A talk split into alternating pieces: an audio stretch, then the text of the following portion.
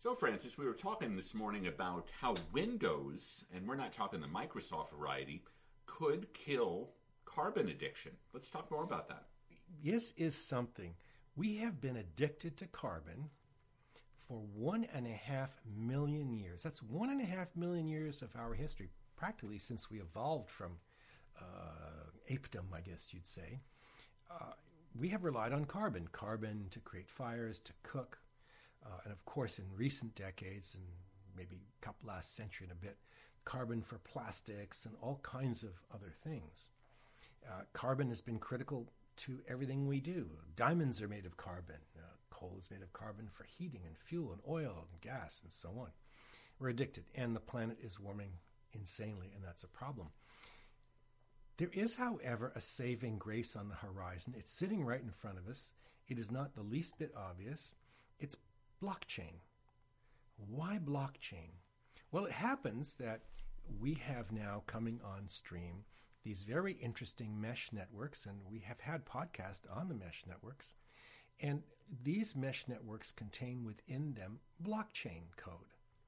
And the reason there is pretty simple it helps the owners of the mesh network buy and sell uh, data, time, and other things in the data and communications business. But Imagine that you are a property developer, uh, one of the, say, great New York families like the Tisches, and you own all kinds of office towers. Or uh, you might have office towers in countries all over the world, whoever you are. Imagine having the power to use those mesh networks with blockchain to connect all the windows in your tower at even low rates of solarization, because if a window is as uh, solar efficient as a solar panel, around 23%, percent mm hmm you can't see through it. It's, it's pitch black. But at small percentages, that, that glass can be uh, transparent. So you get light and so on, and you can see out. But if you could harness that number of windows at even a small percent efficiency, to a blockchain engine, you have just reversed the entire energy flow in the world. You have taken the sun, which is basically free and pretty universal, and with global warming, a lot more universal, obviously, and you have enabled with blockchain just about anybody to buy and sell energy from their windows. Cheaply, effectively, no problem, the Saudis are out of business. I don't know what you do if you're Saudi Arabia. You might as well just go home. And the Saudis have been unable to modernize their society. So there's no way they can actually replace oil with modern industry because, you know, they just don't operate in a modern world. It's not permitted to their people.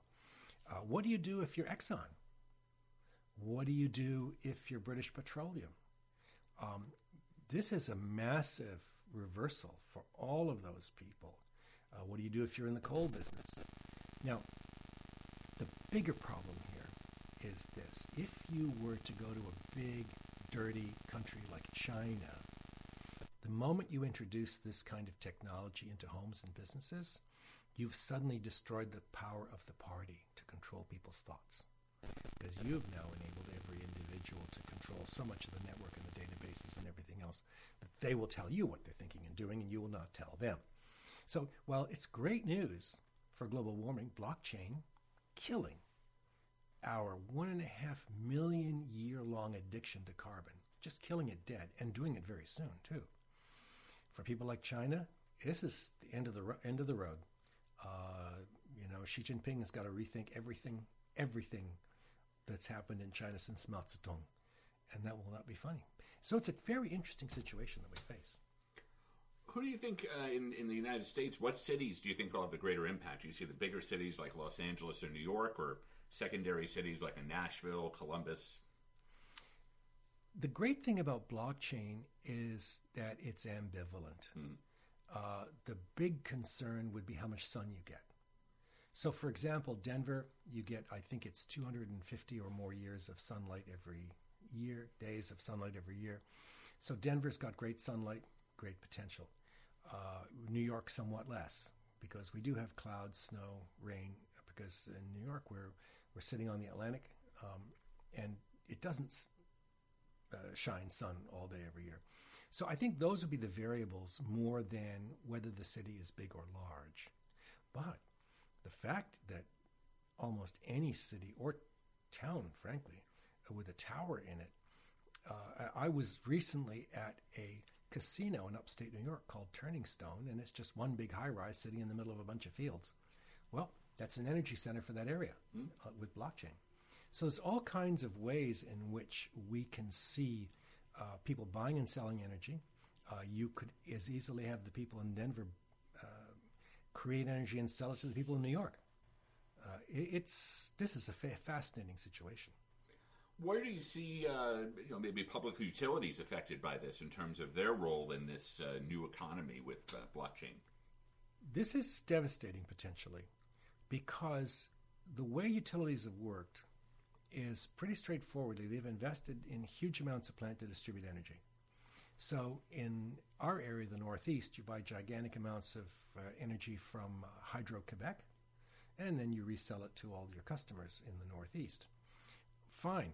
But what do you do when your customers in the Northeast are generating the energy?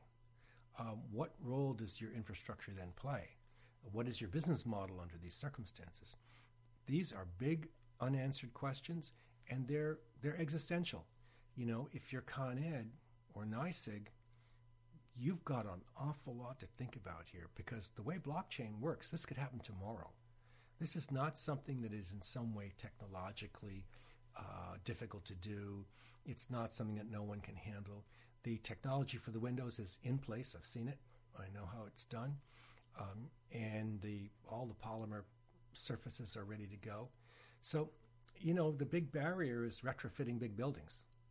Um, uh, you know, in the United States, we don't see so many new big buildings. You'd have to retrofit the old ones.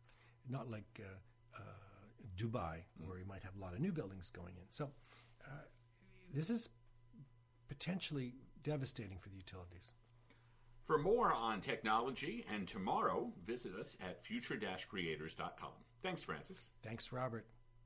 So you're ready to ask the biggest question of your life, the only question before that question.